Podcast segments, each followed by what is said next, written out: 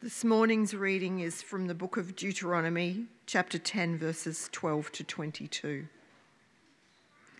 And now, Israel, what does the Lord your God ask of you but to fear the Lord your God, to walk in obedience to him, to love him, to serve the Lord your God with all your heart and with all your soul, and to observe the Lord's commands and decrees that I am giving you today for your own good.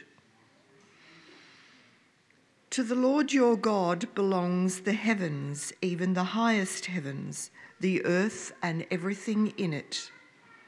Yet the Lord set his affections on your ancestors and loved them, and he chose you, their descendants, above all the nations, as it is today. Circumcise your hearts, therefore, and do not be stiff necked any longer. For the Lord your God is God of gods and Lord of lords, the great God, mighty and awesome, who shows no partiality and accepts no bribes. He defends the cause of the fatherless and the widow and loves the foreigner residing among you giving them food and clothing. And you are to love those who are foreigners, for you yourselves were foreigners in Egypt. Fear the Lord your God and serve him. Hold fast to him and take your oaths in his name. He is the one you praise. He is your God who performed for you those great and awesome wonders you saw with your own eyes. Your ancestors went down into Egypt, were 70 in all, and now the Lord your God has made you as numerous as the stars in the sky. Let me pray. Loving God, we thank you that you're a God of, of deep compassion and unfathomable love. We come before you today and we ask that you would open our hearts and open our minds so that we might be transformed by your Spirit to be a people of incredible generosity, of, of great welcome, and, and love of our neighbours. We pray this for your glory. Amen.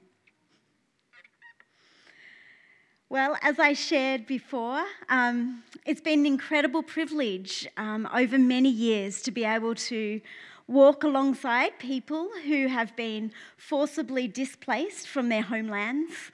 There's many reasons this happens, whether it's political instability and turmoil, climate catastrophe, poverty, war. Um, but people have to flee, and they flee often in a big hurry. And so it's been a privilege to be able to walk alongside them at those moments of, of deep pain. This work has taken many forms, um, from social enterprise um, kind of businesses in the slums of Kenya, um, to running an English language school, uh, to working alongside schools and churches and community groups to help them understand what's actually going on, the, on in the world that causes people to flee. Um, but also trauma healing work and equipping churches like yours to know how we can be a part of the solution, how we can fulfill our biblical mandate to welcome the stranger in the land, to love our neighbours. Um, and it is with deep joy that all of this work has brought me to the point now of being able to be the founder and CEO of Embrace Sanctuary Australia. And we're all about wanting to empower those who are seeking refuge and cultivating communities to which those people can belong. I love this passage that was read to us today from Deuteronomy, as it amplifies so many of the themes that shape us as an organisation. Deuteronomy 10 12 to 13. So now, O Israel, what does the Lord your God require of you? Only to fear the Lord your God, to walk in all his ways, to love him, to serve the Lord your God with all your heart and with all your soul, and keep the commandments of the Lord your God and his decrees that I am commanding you today for your own well being. The origin of this great commandment to love the Lord your God and your neighbor as yourself was the Jewish Shema. And this is a call to hear this command to love and for this love to infuse every part of our lives, in all of our interactions at home, at work, and in the wider community. Living spiritually conspicuous lives where we're intentionally sharing our faith and our love of Jesus. The Shema that God requires of us is spelt out in these two verses that we just read. The fear of the Lord recognizing God's holiness and power, walking in his ways, following God, imitating him, loving God, a holistic devotion um, from the heart, serving God, being co creators with God of all that he is doing in the world. And fifth, observing God's laws and commands, obeying him, keeping those commands. And why? Why are we asked to live out this Shema? The following verses 14 and 15.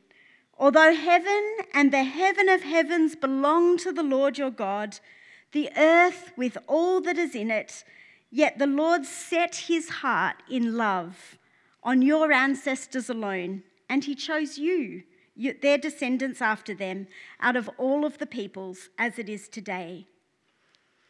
That's the reason to live out this Shema, because this all powerful Creator God, He chose to not remain distant and aloof, but He chose to come amongst us and to set His heart in love on us. He chose us. He set His people apart, and He wanted a sign that they belonged to Him. For the Jews, this included the physical sign of circumcision. But God also called for a circumcision of the heart. So, apart from the physical sign of circumcision, God also calls for a circumcision of our hearts. In verse 16, a person's identity, their allegiance, their values, where they belong, and to whom they belong, it should be obvious to everybody around us. The way that we live, the choices that we make, the way that we love God and love our neighbours it should tell people to whom we belong. And it's not just because God commands it, but it's because God is worthy. Verses 17 and 18 The Lord your God is God of gods and the Lord of lords, the great God, mighty and awesome, who is not partial and takes no bribes, who executes justice for the orphan and the widow, and who loves the strangers the refugees, providing them food and clothing. What a gobsmacking description of God. After his power, the first way that he is described is a God of deep compassion, a God of justice, of love, and of provision. And verse 19 you shall also love the stranger, for you were strangers in the land of Egypt. God chose to pour out his love. He showed them mercy. He cared for them. And as recipients of that grace and love and care, we are called to do the same for those who find themselves as refugees here in our land. This passage paints a picture for us of how we are to live, Shema, but it also introduces the Hebrew concept of shalom. Shema and shalom go hand in hand. They are both interconnected. And I would go so far as to say that we find deep meaning and joy and purpose in our lives, and we bring the most honor and glory to God when our Shema brings shalom into the world. When Afghanistan fell to the Taliban two years ago, 3,000 Afghan evacuees landed in Melbourne many of them with only the clothes on their backs. We were in the middle of lockdown and we were only allowed to travel within five kilometres of our homes. We received a call from one of the government settlement services, desperate because their, um, all of their supplies were stuck in Sydney and the wheels of bureaucracy were turning very slowly. And so I received this desperate call saying, We need clothes and shoes for 2,000 people by one o'clock tomorrow. Can you help? Well, after contacting some churches in our networks and obtaining a permit to travel beyond five kilometres, the next day we were able to travel by several pickup points, including one here in, um, near Northcote, um, and collect clothes and shoes that had been generously gathered and donated, as well as $16,000 worth of grocery vouchers that would then feed these newly arrived evacuees for the next few months. These churches were living out their God given mandate to care for the poor and welcome the stranger. And the only reason they were able to do that is because they were already ready. They were in a position ready to welcome when the need arose. Or earlier this year, when I received a call from an Iranian church in Melbourne that had been working tirelessly to rescue an Iranian pastor and his family who'd been in hiding in Turkey after being imprisoned and tortured for their faith. They were finally granted visas to come to Australia. And we were asked if we could find this family of eight accommodation um, for the following day um, for the next two months in Melbourne. Again, after a couple of calls, two homes were generously offered up that could house this family, could move in and start to heal from the trauma that they had experienced. Embrace Sanctuary Australia is the connector that's equipping and educating and empowering people to be this people of welcome, of generous hospitality, to create these little glimpses of life, places of sanctuary and hope. Shalom. Mark chapter 12, verse 30 to 31 says this Love the Lord your God with all your soul, and with all your mind, and with all your strength. The second is this you shall love your neighbor as yourself. Some of those evacuated from Afghanistan two years ago were the entire national women's Afghan soccer team. Um, their lives had been threatened because, under the Taliban, as women, they were deemed uh, not appropriate um, after, as they played soccer. So, one of these young teenagers whose, who had her life had been threatened and that of her family, she had to leave her entire family behind. When she arrived here in Australia, she needed knee surgery, as many soccer players do. Um, and we were able to arrange pro bono knee surgery as well as 12 months of sports physio rehab, also pro bono. Um, and week by week, members of a local church congregation faithfully picked up this young girl and traversed the city with her, taking her backwards and forwards to appointments. Um, it wasn't easy.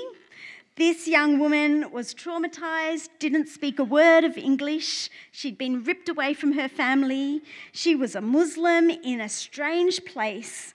And yet, this church did it lovingly and faithfully and willingly. She has been embraced by this community.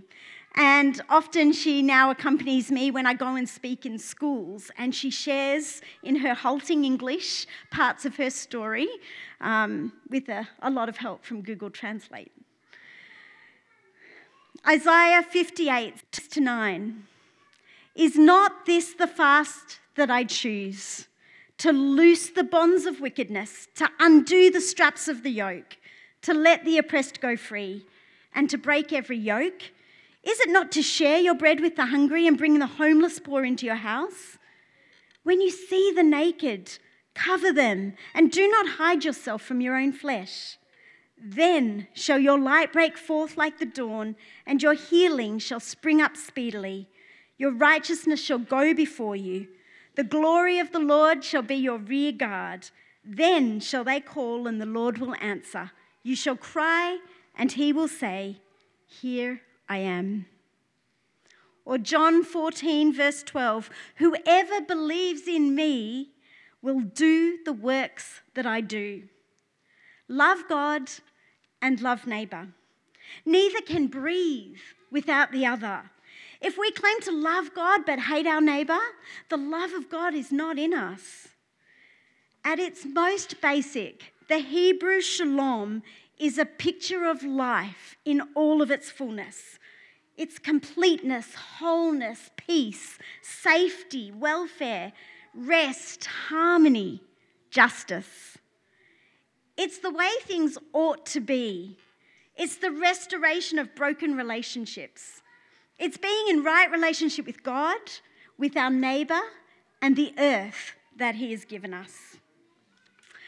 There's a Zulu word I learnt while living in South Africa, and it's called Ubuntu.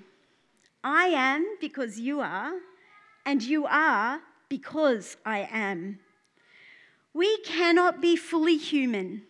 We cannot be all that God has created us to be, while another person, any other person, is lacking in any other way while anyone else is in pain or suffering or without, while another person is not able to live up to their full God given potential to be all that He created them to be, then we cannot fully be who God created us to be. We can't be right in ourselves because we're all connected. Each of our lives, our choices, impacts on the lives and well being of those around us. This concept is even found in our passage today. Look at verse 13. Keep the decrees to love and bring justice. I am commanding you. Hear this for your own well being. We cannot be completely well, completely whole, unless we live this way, loving God and loving neighbour. Jesus teaches his disciples to pray, Your kingdom come, your will be done on earth as it is in heaven.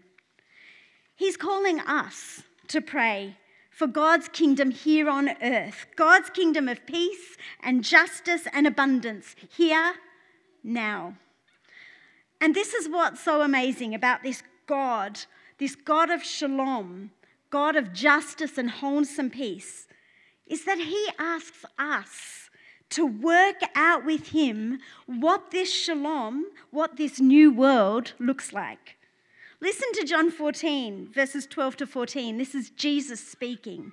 He says, I tell you the truth. Anyone who has faith in me will do what I have been doing, will do even greater things than these.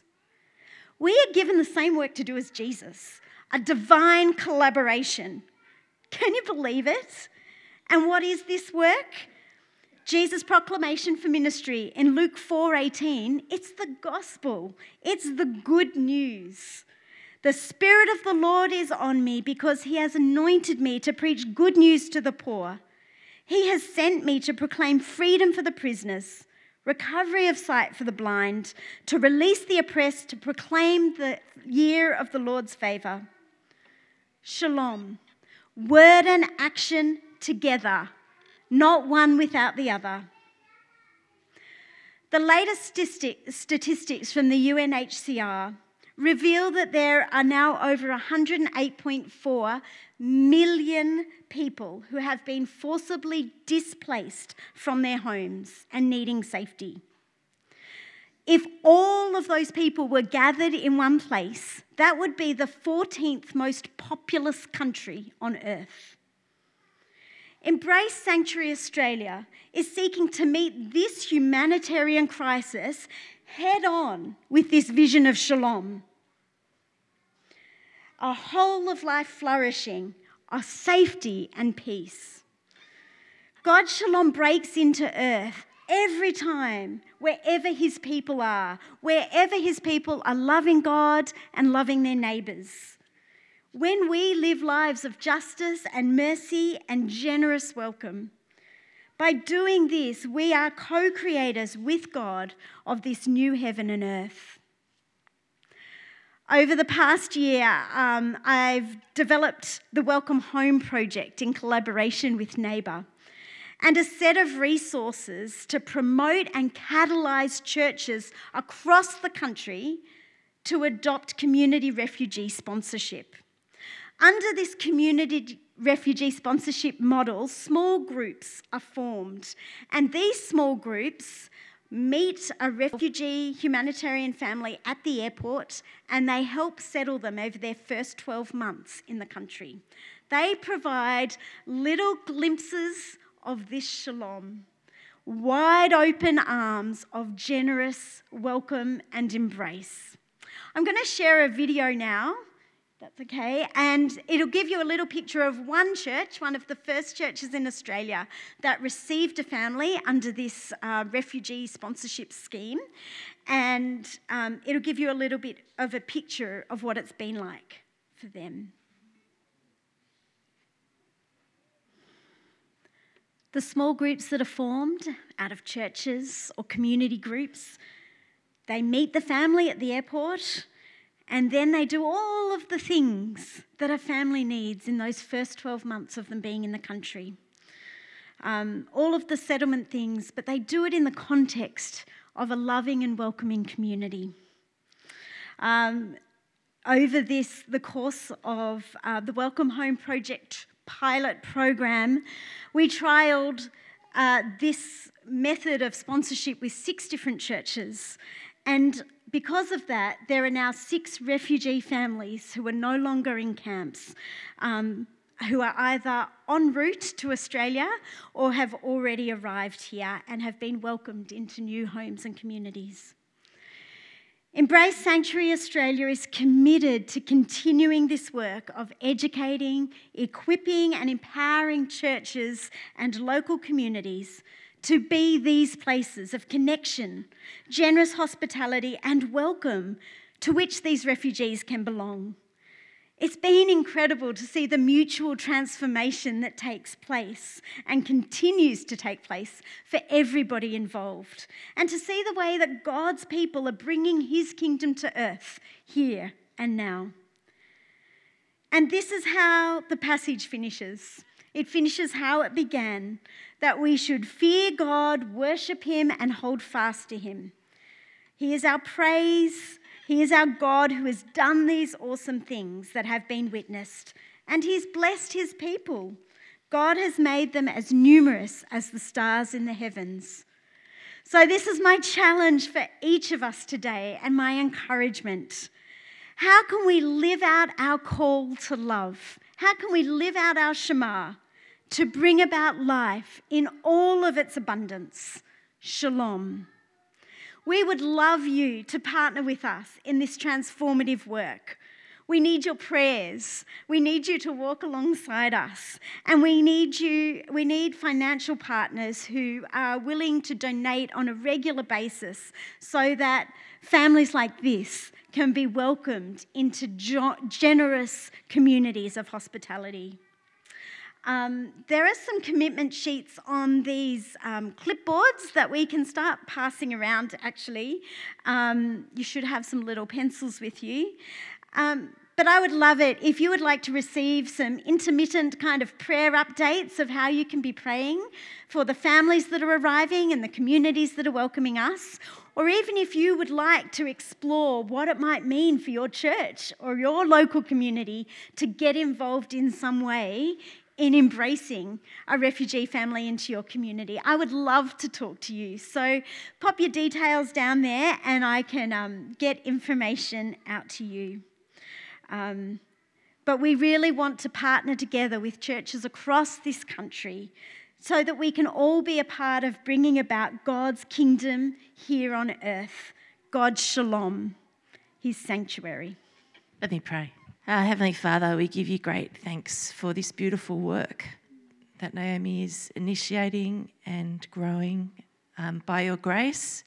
We pray that you would strengthen her and that you would continue to speak to us here and to many churches that this way of loving our neighbour um, would be um, something that we grow in and will be for our well being as well.